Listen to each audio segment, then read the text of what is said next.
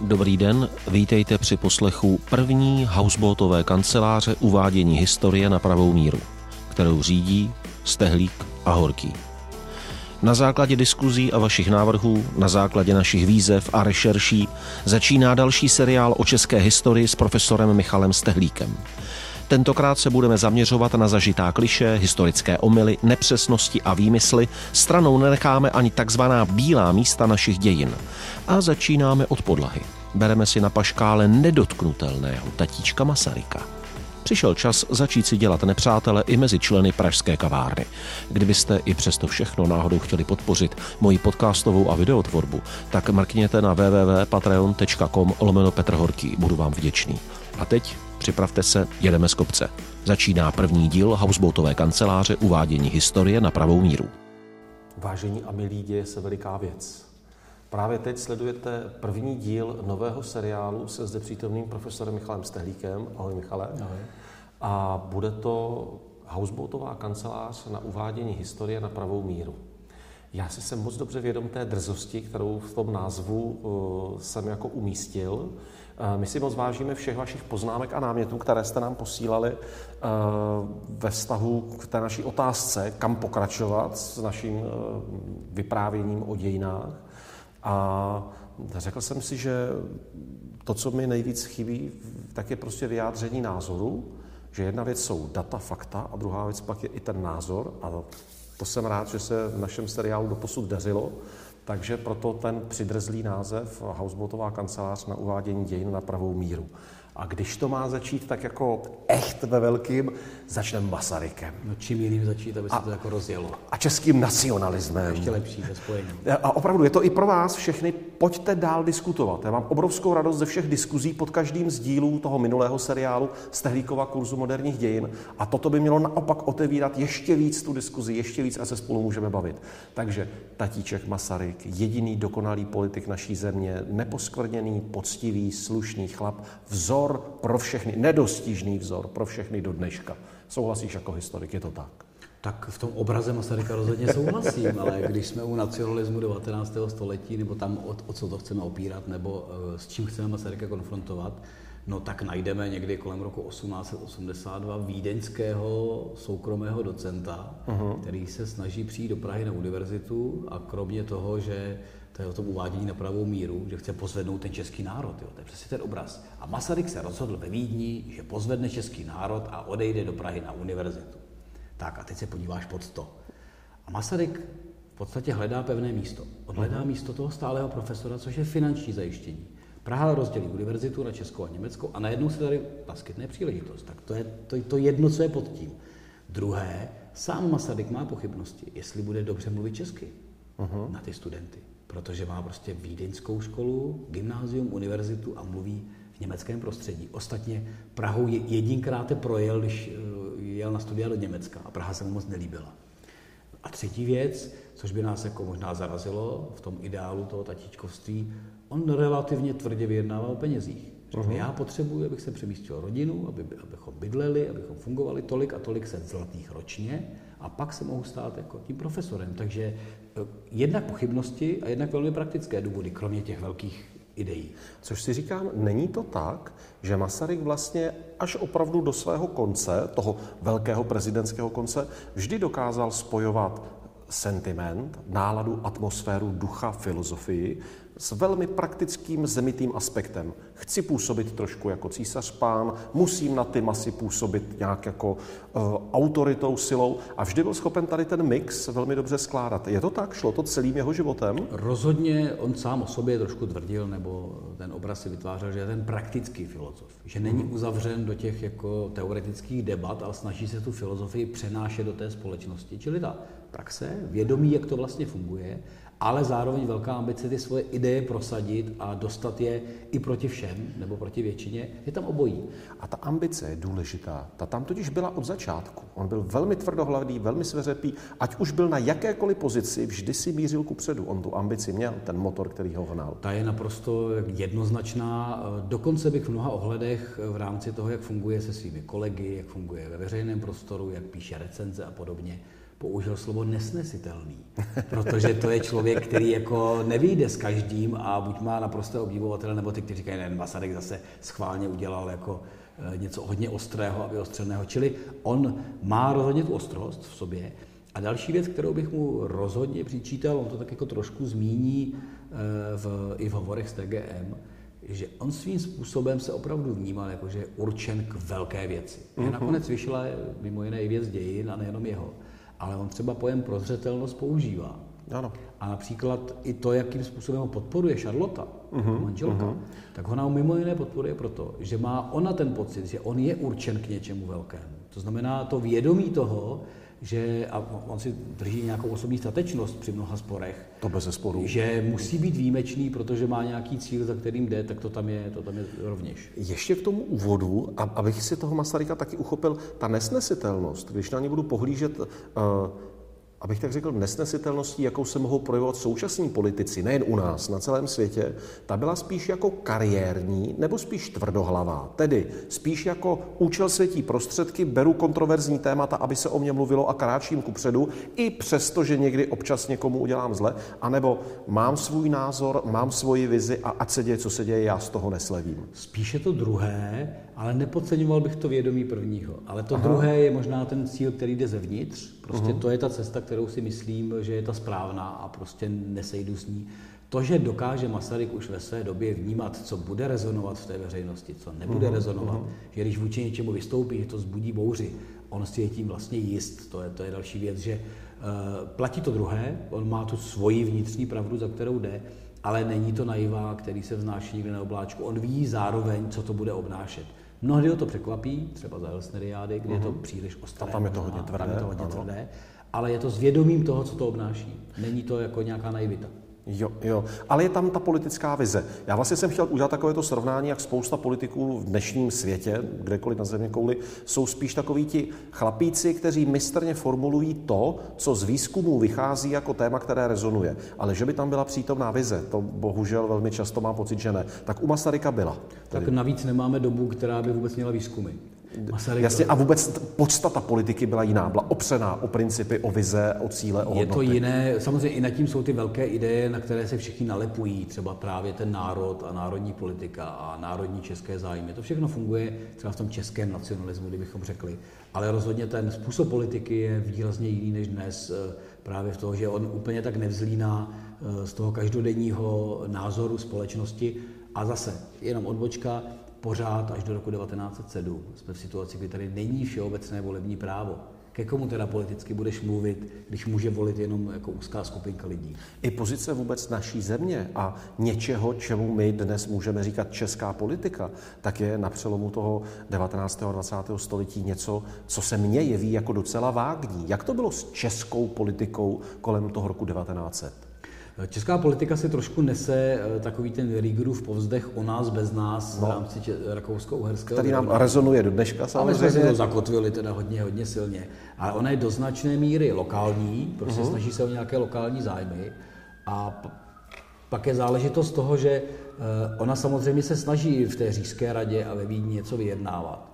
Ale ti naši politici v podstatě nemají ostrý dosah na fungování té monarchie, když to úplně, úplně zjednoduším. Prostě česká politika je hodně politika spíše jako Čech, a to, že v Říšské radě vystupují lidé jako Kramář, Kajcl, Masaryk, máme občas nějakého ministra, to neznamená, že bychom v úvozovkách byli součástí vládnutí v té říši. To je asi to důležité. Mm-hmm protože se to všecko vždycky skoncentruje na to Češi versus Němci, abych tu, tu lokálnost jo, nějak popsal. Ale ještě je důležité dodat Češi versus Němci a jak to bylo s jednotou těch Čechů v té politické reprezentaci? Tak ona se v jeden moment rozhodně jako štěpí už staročeši, mladočeši, to je opravdu to, kdy ti mladší v té klasické české straně říkají, ty, ty staří to dělají prostě příliš konzervativně.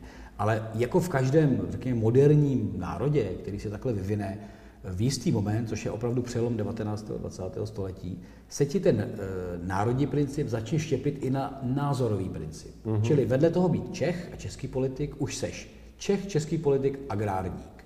Čech, český Právě. politik, lidovec. A místo pevného svazku česká politika, která bojuje za česká práva v tom e, rakousko-uherském parlamentě, tak nám už to má takový jahelníček, který, pravda, všechno to je zapíchané do tématu čeština ale, a Česko a český národ, ale je to takhle rozšklebené na všechny strany. Nehledě na to, jak o ta práva bojovat. Že jo? Eh, Rašín a spol budou radikální. Eh, mladý Šrámek a spol jako konzervativci a budoucí lidovci budou konzervativní právě ve smyslu zakotvení světa katolické církve. Agrárníci s mladým švehlou budou pragmatičtí vůči pozemkové politice. Takže to, co třeba, když zase maličká odbočka srovnám se Slováky, uh-huh. Slováci mají reálně do roku 1914 pouze jednu politickou stranu, slovenskou národní stranu protože ten politický vývoj ještě v úzovkách nedozrál do nějakého momentu. Zatímco Češi se prostě rozprsknou do mnoha a mnoha politických subjektů, ty se spojují před volbami, bojují sami proti sobě, nadávají si při různých sjezdech a, a to, to žijeme 120 let. Přesně, asi představu, že to se do dneška nezměnilo. Ale tam to... někde to začalo, tam někde začalo eh, ten jako rozstřel a rozsyp, uh-huh. kdy dobře, staročeši, mladočeši, jako dvě, dvě velké odnože, ale to ve chvíli, kdy se začínou odštěpovat strany, být vlastní aktivita. Masaryk je svého času jediným poslancem své strany protože má svůj názor, ale ostatní neprojdou do, do té říšské ano, rady ano, a tak dál. Tady někde se nám rodí ta česká politika, která samozřejmě má někde dole ten nacionální, národní zájem, ale už do toho vplouvají ty ideové, ideologické názory jiné. Nehledě na to, jsme ještě nezmínili sociální demokracii. To bude nejsilnější těsně před vlastně první světovou válku a ukáže se to až poníže. Ty sociální aspekty se stanou zásadní pro tu politiku. Jak je tedy tehdy stále bavíme se o začátku 20. století před první světovou válkou. Jak je tedy chápána otázka česká? Různě. Otázka česká totiž se dostane už dokonce i díky Masarykovi do historických konotací, co je ta česká otázka. On vydává kolem toho roku 1905, tuším, českou otázku kdy on se obrátí do historie a řekne, tak my Češi jsme především humanisté. My Češi jsme především ty nekatolíci. Opírá se o Husa, opírá se Helčického, o za pravdu, eh, Komenského, ano, knížky o svatokupectví a další věci. Tohle, tohle funguje. Ale pak je ta česká politika, která se snaží vyjednávat třeba z Vídní, Právě když jsem zmínil sociální demokraty, tak Šmeral je do jisté doby i první války velmi konziliantní vůči Vídni, nehledě na lidovce, třeba nebo katolické konzervativní proudy. Ty jsou velmi věrné trůnu a oltáři, uh-huh. bych tak řekl. Do toho jsou možná pragmatičtí agrárníci, kteří v podstatě hledají nějakou cestu. A pak jsou radikálové, kteří jsou proti. No a mezi tím se třeba vznáší Karel Kramář, neříkám, uh-huh. že vznáší, ale on je vnímán jako ta vlastně reálně politicky nejsilnější osobnost před první válkou. To nebyl Masaryk. Masaryk byl solitér. Mm-hmm. Říkám zjednodušeně, on měl vliv, nikoliv moc. Mm-hmm. A, a, byl, a byl viděn často. Ale Kramář, Kramář je ta prostě to zázračné dítě politiky, následně ta hlavní postava a je to ten muž, který má jako říkat, jaká bude ta česká politika. Ale když se podíváme na názory Karla Kramáře, tak ten třeba během první války čeká, až se ten eh, kůň toho ruského kozáka napije z Vltavy a bude tady dobře, když přijdou Romanovci. Uh-huh. To znamená, on je napojen na nějaké slavianofilství, na slovanské vnímání světa a ruského cara, který nám může vládnout místo rakouského císaře. Čili neexistuje jedna česká politika. Existuje zase i v tom ten rozptyl mezi eh, lojalitou, mezi nějakou radikálností, která ale ještě nehovořila o českém státě. To bylo mhm. nemyslitelné, pokud by nepřišla válka. A mezi přimknutím se k tomu jako východu nebo, nebo slovanskému zbratření. Takže je to zase několik cest. Tak a teď já to posouvám dál. Nad tím vším je takový ten vonavý, chytlavý étos pro každého běžného Čecha. My Češi, my hrdí, my stateční, my odvážní, zasloužíme si víc práv, víc svobody a toto budit, toto pumpovat a jsme u rukopisu. A teď zase Masaryk, tam to je enfant terrible. Masaryk, eh, ostatně i Gebauer, potom historik Gol, jako není Masaryk sám, teď se vpadne do té historické lži, že naše potřeba říci, že jsme starý národ. Zase použiju zase odbočku. 19. století je kromě zvednutí se národů i stoletím, které hrozivě hraje na historismus. Uh-huh. Ono hraje na to, čím najdeme doklady, že jsme starší, tím budeme mít argumenty, jak jsme úžasní a máme tu být. Totiž celé palackého dějiny národu českého jsou dosti diskutabilním dílem. Jako jejich interpretace a jejich vyložení našich dějin si myslím, že by si zasloužilo nějakou kritickou revizi. No, protože jsou národu českého, byť jsou napsány německy. Uh-huh. Ale tady se střetává i ten německý pohled, který také hledá ty e, dávné ságy německé a germánské, protože to století očekávalo, má-li ten národ mít nárok na fungování, musí být starý, musí být prostě fungující a mít staré krále a knížata a staré památky. No a najednou se zjeví rukopisy, které potom ukazují, podívejte se, my máme úžasnou literaturu na takovéhle výši, v době, kdy Němci tady sotva prostě schazovali žaludy ze stromů a teď jsme jako úžasní a nejlepší. Poprosím tě, teď právě přeruším hmm. tok dějin a poprosil bych o zastávku, taková poznámka pod čarou. Co jsou to rukopisy? Jsou to uh, pseudostaré památky Královedvorský a Zelenohorský podle místa nálezu, kde byly nalezeny uh, Václavem Hankou, uh, Lindou rukopisy, které vypadaly, že jsou v podstatě dokladem opravdu starých Čechů z nějakého opravdu jako uh, šerého století, Eh, kdyby si viděl, to jsou takové malé papírky. Jako fakt takhle malinká, tak, tak, jak, jak nálepky od, zapal, takhle malé od papírky, zápalek. na kterých jsou prostě malá písmenka. A v podstatě měli představovat doklad, literární doklad o tom, že my Češi jsme tady strašlivě dlouho, prostě tisíciletí. A pak byl spor o to, eh, je to úžasné. A teď na základě rukopisu ti vznikne literatura. Postaví se sochy, vznikají hudební skladby. Mimo jiné, vlastně to historické falzum vyvolá kulturní vlnu, která sama o sobě je velmi pozitivní, protože vlastně, a teď jsme historičtí Češi, ale ta realita, když přijdou ty kritičtí Češi, Masaryk, Gebauer, Gol a řeknou, z historického hlediska, z lingvistického hlediska, jako to není pravda. A zvedne to ohromnou vlnu, cokoliv spochybníš na tom, že jsme takhle staří Češi, a ten hlavní argument byl, nahráváte tím Němcům. Uh-huh. Proč to děláte?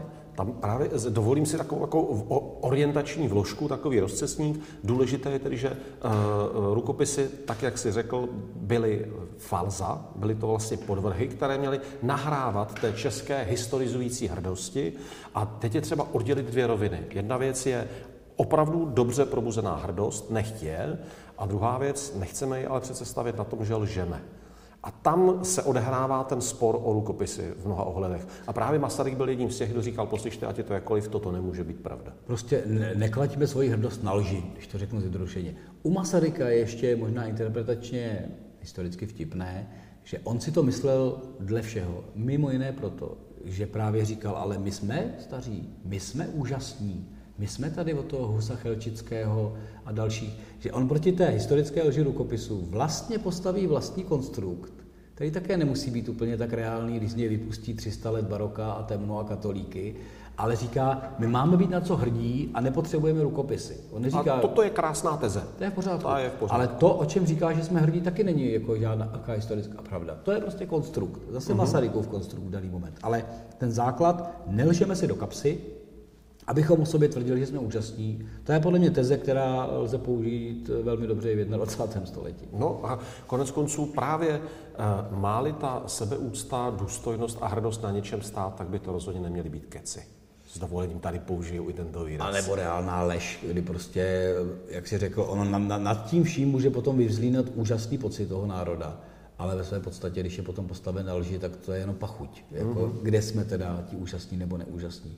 A rukopisy byly přesně ten příklad, že v podstatě jsme byli ochotní významná část národa uh, uvěřit lži i s vědomím, že to třeba je, je lež, ale hlavně to neříkejme, aby ty Němci neměli navrh.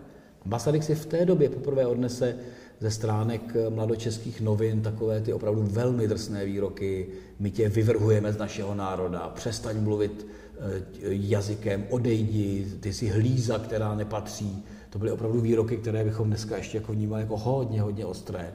A to on už si jako zažívá v té době právě, protože se postavil proti té vlastně historické lži, jak dnes už víme. A toho čekal ještě větší nářez. A toho čekala hysteriáda. Toho čekal případ, kdy se postavil, a zase Masarykovsky. Eh, je to velmi zjednodušeně příběh vraždy, kde si na Vysočině je obviněn židovský mladík, důkazy jsou sporné. A důležité dodat je to v době, kdy opravdu eh, vůči židům je negativní nálada. Antisemitismus tady funguje a navíc zase připomeňme, ten antisemitismus, zejména český, je spojen s antiněmectvím. Ti židé mluví hodně německy z velké části, mm-hmm. i, na, i na té Vysočině, logicky. A v daný moment se vlastně projeví Masarykova povaha, on je vyzván části svých žáků, aby se k tomu vyjádřil, ale on neřekne, Leopold Hilsner je nevinný. On zase napíše brožuru, jak je jeho mm-hmm. dobrým zvykem. A ta brožura se jmenuje O nutnosti revidovati proces Polenský. Mm-hmm. On jenom řekne, podívejte se na ten proces racionálně. Ty důkazy jsou chabé, ale to, že on je racionální a neříká ani tak, ani tak, jenom řekne, soud byl špatný, tak zvedne obrovskou vlnu, kdy uh, chodí mu anonymy. A ta vlna opravdu jeho, ohrožuje jeho i jeho rodinu. Je, je vyhrožováno, je, jsou napadány jeho děti. To je ta doba, kdy on zvažuje emigraci. A říká se, že Charlotte byla ta, která řekla, ne, zahájil si boj, musíš ho dobojovat. Je ta žena byla silná v té domácnosti, právě protože vnímala, že on je ta postava. Ale tady se najednou spojí ty nejtemnější jako z české společnosti. Český nacionalismus, který je vyhroceně antiněmecký. Ostatně Eh, německý byl vyhroceně antičeský, abychom uh-huh. vnímali uh-huh. obě strany. Uh-huh. Ale on se propojí s tím antisemitismem. Prostě nacionální, antiněmecké, antisemické a je to ošklivé, je to přízemní a navíc, jako v každých dobách, jsou čeští národní politici, i do budoucna velmi úspěšní, jako budoucí primátor Prahy Baxa, uh-huh. kteří se na tom vezou na té vlně a v podstatě jdou po té vlně nacionalismu. A Baxa chodí v té sokolské čamaře k soudu jako právní zástupce rodiny, podstatě stojí proti tomu Masarykovi na těch nacionálních základech, takže a zároveň tam máme přesně ten moment, kdy to část politiků prostě využije, aby šla nahoru. Kolik to je zhruba let od okamžiku, kdy se Masaryk stane prezidentem, nebo kdy se vrací do republiky a je nadšeně vítán těmi davy? V podstatě bychom řekli 16-17, protože uh, Hesnediáda je 1899 až 1901, pak si to ještě nese samozřejmě ty jako škaredé odstíny dál a on se vrátí v prosinci 1918. Takže najednou tady máš profesora Masaryka, uh-huh. Který ještě ne 60 letý je ostouzen a jebu, karikatury vznikají na téma, kolik si vzal židovských peněz a z čeho si placen a studenti ho nenechají přednášet. Takže opravdu reálná nenávist. Prostě nenávist, čirá nenávist veřejné prostoru. I na univerzitě radši mu zruší celý semestr, aby nebyly konflikty se studenty. To jsou uh-huh. radikální věci. A po 17 letech a radikálním příběhu první války, ty mávátka, který, ten, který přinesl tu státní samostatnost. Ten vlak, to vítání na těch stanicích. Strašlivě krátká paměť, změna, něco se i v tom veřejném prostoru vlastně proměnilo, kdy z toho vyvrhele, který podle těch dobových tezí přelomu století jde proti národu, je hmm. ten, který národu přinese tu státní samostatnost. Jako v Masarykově příkladu máme tak krásnou jako historickou absurditu. No, a nebo právě zcela nevyhnutelně ukázanou praxi politiky. Že prostě opravdu eh, ten politický čas a hlavně politická paměť, to jsou krátké, krátké Velmi. věci. Navíc Masaryk měl možná tu historickou výhodu, že bez těch čtyř radikálních let války bychom se nedobrali k podobné situaci, aby profesor, který je solitér, eh, přijede jako oslavovaný prezident. To je zase mhm. otázka uh-huh. jeho výkonu během těch čtyř let. Ale přesně historická paměť a potom paměť lidí v politice hrozivě krátká. No a pak najednou máš první republiku a Vedle sebe na mnoha oslavách stojí primátor eh, Velké Prahy Baxa a prezident Masaryk a v podstatě muži, kteří na sebe sočili v roce 1901, jsou elitami této republiky. Jak dokázal Masaryk to odosobnění, aby právě třeba zrovna to setkávání se s Baxou nebral osobně, ale aby si řekl v pohodě jsme profesionálové? Nedokázal. Nedokázal. Tak Masaryk měl také sloní paměť, by se dalo říci. A traduje se, že on zavedl tradice, kdy každý začátek roku se prezident dostaví do primátorské rezidence, aby eh, podiskutoval s vedením Prahy, eh, co má v plánu a jak má Praha být řízená a podobně. A nedalo mu to, aby samozřejmě to občas nevyužil pro nějaký šťouch vůči Baxovi. A naopak Baxovi asi nebylo úplně příjemné, kdy třeba byl v čele delegací na narozeniny Masaryka a podobně. Ale Masaryk, když už si o někom řekl, že je špatně, i když třeba neměl pravdu, tak eh, velmi těžko bral svůj názor zpátky. To je zase záležitost té vlastnosti, když si myslí, že má tu pravdu, tak toho člověka v podstatě je schopen až zničit. Mm-hmm. Známý jeho výrok, nebo v korespondenci, tuším ze Švehlou, má takový výrok eh, prvorepublikový. Máme tři hochštaplery v politice.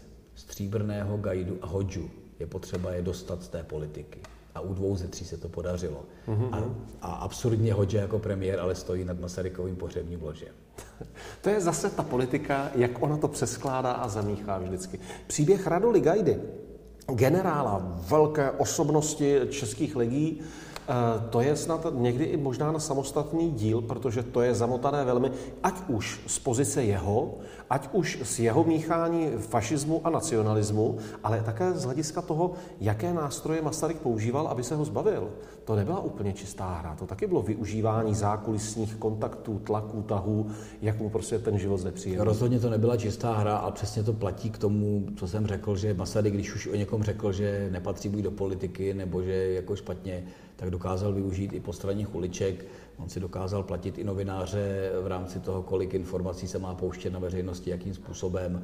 Velmi tvrdě byl proti jakýmkoliv třeba gajdovým výsluhám ve chvíli, kdy byl degradován a podobně. Mm-hmm. To znamená, on potom byl schopen jít na úplnou hranu, protože jsem si myslel, nebo měl to přesvědčení, že chrání tu ideu třeba demokracie. Mm-hmm. Gajdu a Stříbrného si prostě zařadil mezi ty, kteří mohou jít proti systému a jsou mu nebezpeční a v tom případě nevolil korektní prostředky, ať už šlo třeba o veřejné zostuzení, nebo dokonce dostat toho člověka i do sociálních problémů. To tak mm. prostě bylo. Na druhou stranu zajímavé je, když vezmu eh, jeho spory s pekařem o smysl českých dějin, tak nakolik je pravda, že vlastně to byly sice ostré spory, ale ve vzájemné úctě opravdu až za hrob? Uh, úcta za hrob by se dala vyjádřit možná tím, že Masaryk posílá pekařovi, který umírá na začátku ano, roku 30, ten věnec. Ten věnec. Profesore pekaři, byl jste dobrý člověk. Ano, ano, ano. Ale to ještě neznamenalo, že by se vzájemně neštvali, když to řeknu zjednodušeně. Samozřejmě neopustilo to nějaké, nějaké mantinely, té, jakoby, bychom řekli, slušnosti, ale bylo to velmi ostré. Masaryk prostě měl jiné názory, jak na dějiny, tak třeba na reálnou politiku po roce 18. Pekař jsem mu postavil nejdříve v tom sporu o českou otázku. Uh-huh. V smyslu, prosím vás, zase budu parafrázovat pekařův výrok, my Masaryka nějak neobdivujeme, jeho metoda historická prostě není historická, historická není profesionální. A Masaryk jako eh, replikoval, že je potřeba tu ideu do toho národa dostat, ale třeba oni se střetli velmi silně politicky, byť Pekař nebyl politik, ale v politickém tématu pozemkové reformy, uh-huh. kdy vlastně eh, Pekař velmi silně argumentoval, je hloupost zabírat ty, ty velké statky s argumentem, že odčinujeme Bílou horu, uh-huh. protože vlastně oni mají nějakou historickou a dokonce i hospodářskou logiku. Zatímco Masaryk byl velmi radikální, chtěl mnohem zásadnější pozemkovou reformu, chtěl, aby se té půdy zabralo víc za té první republiky a dostali se vlastně do sporu i tímhle způsobem. Takže nejenom historie, ale i ta politická realita. Tady mi teďka prosím tě pomoct jako, jako špičkový historik, jak to, jak to správně uchopit, protože já to vnímám tak, že Masaryk bral dějiny v podstatě, když to teď řeknu hodně zjednodušeně, jako politický nástroj. Mm-hmm. Já si je chytnu, pomačkám, vytvaruju, doplním, aby promlouvali k dnešku tak, jak já chci. Což v jeho případě byly humanitní ideály češství, což je pěkné, ale stejně si tu historii jakože aplikoval dnes. Když to pekař se otáčel do historie a říkal, ne, toto je pravda, toto není pravda, toto lze spojit, toto nelze spojit. Takže on se zase bránil té dezinterpretaci těch dějin. Je to tak? Kdybychom to vzali z toho historického, historiografického hlediska, tak Masaryk se rozhodně mílí z hlediska reality českých dějin. Naše dějiny nejsou jenom jedna linka. Masaryk je v tomhle normálně instrumentální. On mm-hmm. prostě řekne, tohle máme být a k tomu se vztahujeme a ono to v, v té veřejnosti rezonuje, protože katolická církev není vnímána pozitivně vůči Rakousku, jsou tady ozvuky husitství, prostě to rezonuje pozitivně, ale je to normálně historická manipulace v konečném důsledku, ne realita. Víš, co mě teď napadlo? Taková jako uh, masarykovsky uh, racionální věta, jo? jak on se tehdy postavil třeba právě proti rukopisů, tak vlastně dnes si říct, moment, do dneška lidem krásně rezonuje, že souvislost češtví spočívá v tom masarykovském spojení husitství, obrození a dnešek naše samostatnost. A je třeba si říct, ale přátelé, to spolu fakt nesouvisí. Na tomhle svoji hrdost nestavějme ani dneska. Něče, my v tom jsme v té historické paměti. Historická paměť není historická realita. Uh-huh. Historická realita je od eh, Jana Nepomuckého přes Brídla, přes barokní Čechy, které najednou ti jdou proti téhle myšlence, co, co, kam teda patříme, to je otázka identity, kde se vlastně hledáme, nebo Češi, kteří slouží v rakouských armádách a, a podobně, to jsou také Češi, i v nějaké realitě, nebo úředníci, česká šlechta, která pomáhá Marii Terezii, uh-huh. to, mhm. se, to je také naše historie, modernizace celého Rakouska českými šlechtici, když to řeknu jako zemsky. To všechno jsou Češi, ale my to nemáme v historické paměti. Naše paměť je od 19. století, což také je docela taková zkratkovitá jednoduchá věta, postavena na vymezování se proti něčemu většímu. Mm-hmm. My, jak jsme byli součástí toho velkého, tak jsme tu identitu z toho potřebovali dostat, ale my jsme si ji hledali v těch, v těch antagonismech. V tom, ne v tom, jsme, co je uvnitř, ale v tom, co nechceme mít Co je jiné, co prostě je proti. E, proto máme příběh samozřejmě Husitu, mimo jiné v paměti, my proti všem, že to použije mm. i náš oblíbený Daniel Landa. e, proto máme v paměti, že se stotožíme se stavy na Bílé hoře a ne s nějakým Ferdinandem. To jsme ti my proti něčemu většímu. Proto máme v paměti samozřejmě už potom i naše obrozence, protože jdou proti tomu jako většímu, ale my jsme byli součástí jako velkého celku. Protože při tom všem právě se mi líbí popsat sluchu i tomu pekařovskému výkladu, že výsledek Bílé hory je diskutabilní, nakolik byl špatný. No hlavně výsledek. My z těch dějin jakoby chceme velmi rychle dostat politické zhodnocení. Jakože mm-hmm. tady je to teď špatně a prohráli jsme. Co znamená ta prohra? Znamená to, že po 30 leté válce a stabilizaci tady vznikne dlouhé období bez válek a rozvoje té země, ale to byla rozvoje těch cizích, to byla ta cizácká šlechta, co jsme byli my, ti sedláci. My tu identitu pořád hledáme v tom antagonismu, ale ne v tom, že tohle jsou naše společné dějiny. To prostě... A, a i celou tu dobu pořád jsme to byli my. Pořád. A potom konec konců, když to přesunu až do dneška, i během okupace pořád jsme to byli my, i za komunismu pořád jsme to my. Ne, že my jako národ jsme jenom v těch mezičasech, v těch vždycky skupinkách let, kdy to vypadá, že nikdo nás neovládá. Ne, pořád jsme to my. A když potřebuješ do toho dostat nějakou tezi, aby si to stotožnil, tak stejně použiješ my a oni. Když uh-huh. dneska koukáš na veřejný prostor, od všech kaus vůči Rusku, vůči Evropské unii, vůči úplně všemu, co existuje, najednou ta linka my a oni, my tady a teď se nám něco děje, nebo o nás se rozhoduje, jako kdybychom jako nebyli buď součástí něčeho přirozeně. Pořád to hledání té originality, toho jako vymezení se trochu, jako my tam sice jsme, ale trošku zase ne, to tady funguje jako 200 let. Můžu si dovolit až takové zjednodušení, že řeknu, že vlastně uh, ten účelový nacionalismus, přelomu, ten účelový český nacionalismus přelomu 19. a 20. století, kdy měl jakýsi efekt a smysl k tomu buzení té české sebejistoty, vůbec jakéhosi sebevědomí, prostě doznívá až do dneška a jenom se to mele jako pětkrát vymlácená sláma pořád dokola, protože to sladce zní, ale predlaj se znamená. Ale zpátky my v tom přece jsme pořád. Přesně v tom, co říkáš. Proto funguje panslovanství, teď když se řešilo Rusko, protože to je od eh, Jána Kolára přes Havlíčkovou kritiku až po dnešek, to je 200 let stará píseň. Proto funguje o nás bez nás Erik Grobo, což je 1867, to není jenom Mnichov. To jsou přece ozvuky 19. století a toho našeho mentálního zakotvení, které jsme si přes všechny dějepisy první republiky, i dějepisy komunismu a, a možná i dějepisy dnes prostě do těch hlav dostali. A my vlastně neuvědoměle žijeme víc opravdu ten obraz stvořený 19. stoletím, než obraz těch eh, totalitních, diktaturních a jiných kotrmelců století 20. Eh, jeden z komentářů, který reagoval na naše videa historizující, eh, psal, že by změnil jedno písmenko v naší hymně. A to v tom prvním slově místo k by dal z. Tedy ne kde domov můj, ale zde domov můj.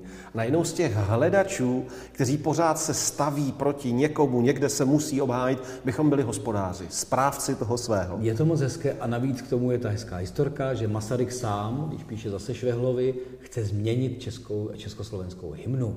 A on dokonce chtěl bylo to málo demokratické, bylo to málo legionářské, bylo to lkavé a píše, měli bychom vypsat soutěž na novou hymnu, toto se mi nelíbí. A už zůstala, prostě zůstala po celé století a je to jako hezká pointa k tomu, jako že jemu samotnému se to prostě nelíbilo, že to nevyjadřuje to, co by rád, že je to takové sentimentální a kam lkavé a málo bojovné. No ale máme i dodnes. Michale, pro mě to je nádherné zakončení dnešního povídání. Je něco, co bys ty chtěl z profesionální pozice nutně dodat? Já myslím, že Akorát. Děkuji pěkně. Díky.